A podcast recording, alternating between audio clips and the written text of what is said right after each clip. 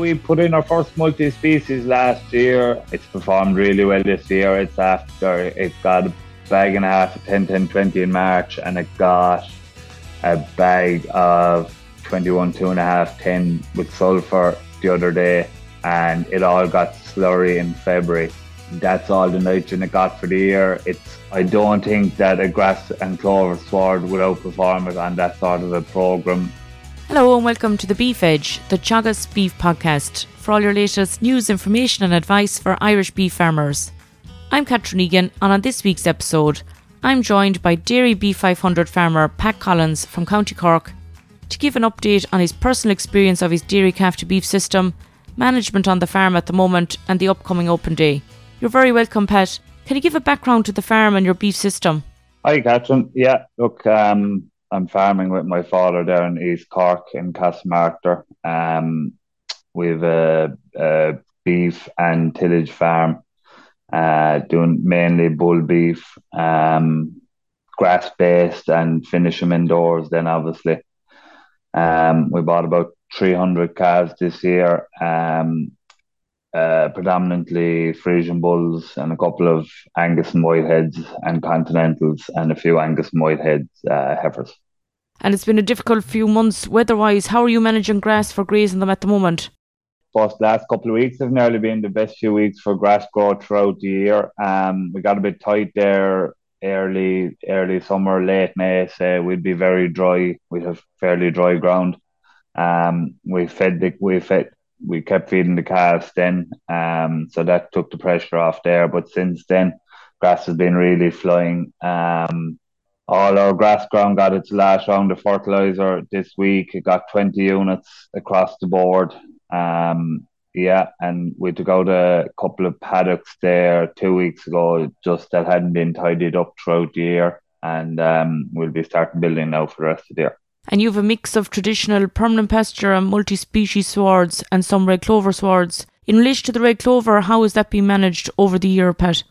Started growing red clover about uh, four years ago. I think our first sward is in year four now. Um, so it gets uh, fertiliser in February usually. Um, if the ground conditions allow it, you have to tread fairly softly on the red clover ground. Um, And it gets about two thousand gallons of slurry. It'll be cut then the first week of May. Uh, it'll probably get either a bag and a half of seven thirty or another two thousand gallons, and it'll be cut sort of every six weeks. Then it'll be being cut for the fourth time, um, probably next week, I'd say. And that'll be its last cut for the year then. And we won't do anything with it then for the rest of the year. Most of our red clover, where we have red clover, are sort of in places that aren't suitable for grazing, so that's why it is. We have one sward that has red clover and grass that we cut last week um, for the last time, and that will be grazed later on into the year.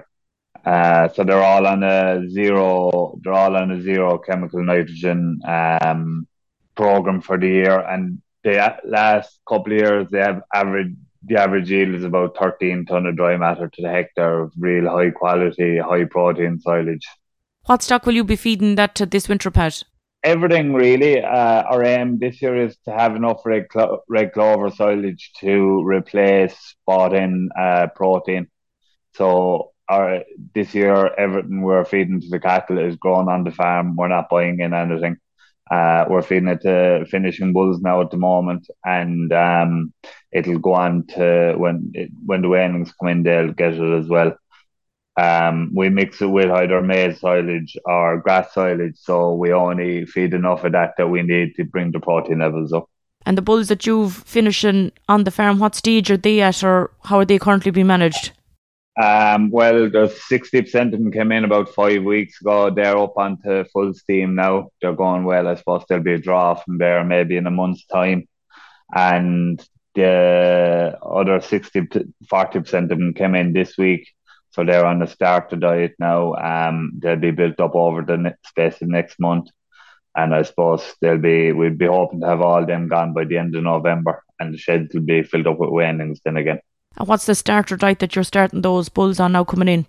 This one is uh, red clover silage, maize, barley and um, beef mixed with soy hulls that we would have ensoiled last spring. Uh, we do it every year, um, just to reduce our, our feed bill over the summer when we're feeding bulls, and just to reduce the volatility. We're not going out onto the open market having to buy um, high energy feed. So. And from bulls that you've finished previously, how do you expect these to finish? Uh, look, our, our bulls in general always tend to average about the three hundred kilos. They'd be up or down. They'd, they'd probably be from two seventy to three fifty.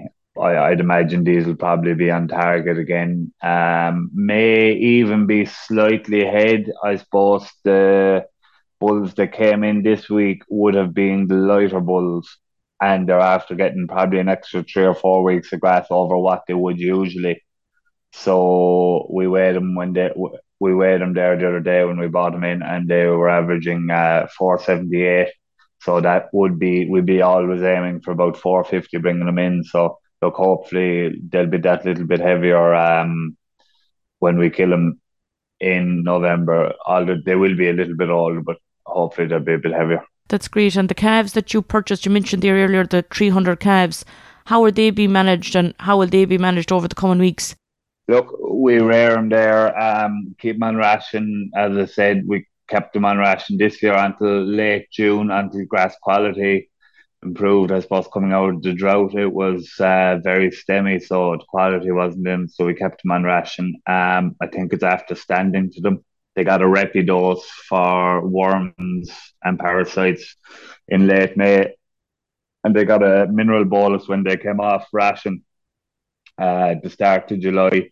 They're all just on grass now. They're running in groups of about sixty-five.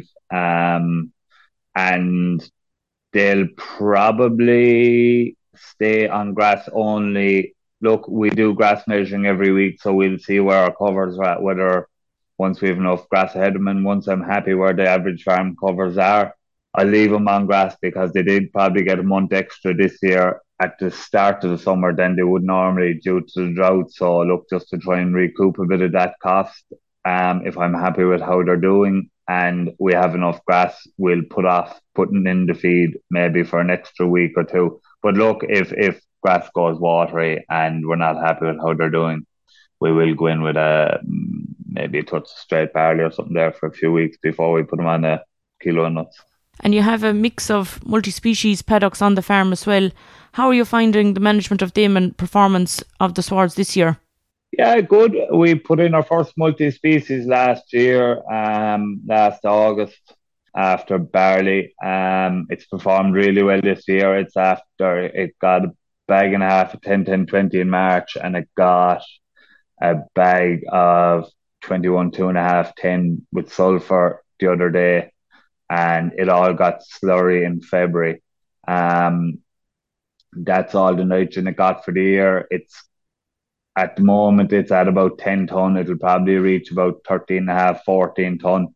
Probably not the heights maybe that you would see out of uh, fresh reseed grass and clover, but it hasn't got any nitrogen. So I think for, with the exception of, um, give or take thirty units. Um, I don't think that a grass and clover sward would outperform it on that sort of a programme. Um, we're really happy with them. We're only in year one. So look, there's a long road to know exactly how good or bad they are. We put in, and we put in another fifteen acres of them this year.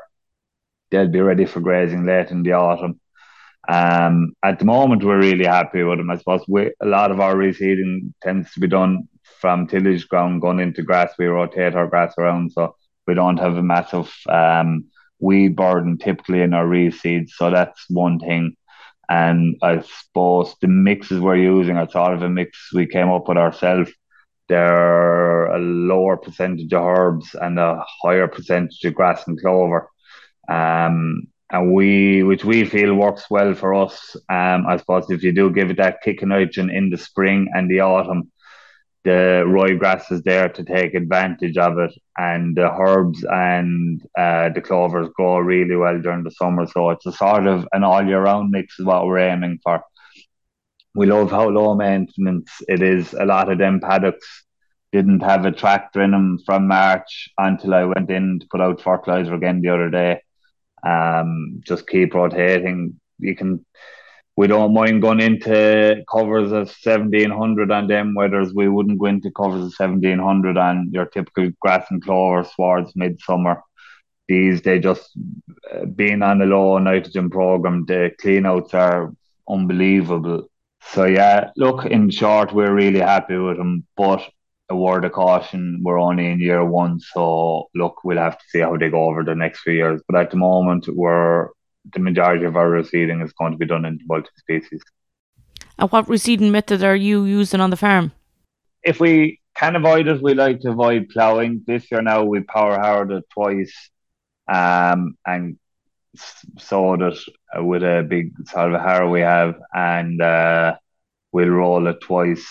Um, if we can avoid it, we, we don't plough. Um, but we've looked at direct drilling, but I just not fully convinced that it um with grass that it really works. I think you need you need everything one hundred percent right, and if you have that, it definitely can work. But I think ground conditions, weather, grass cover, um post sowing, grazing and things all really need to be bang on. So I think if you're not going to get them bang on, Uh, a particular, particular some bit of cultivation will be good. And you're hosting an open day on the twelfth of September. What can farmers expect to see?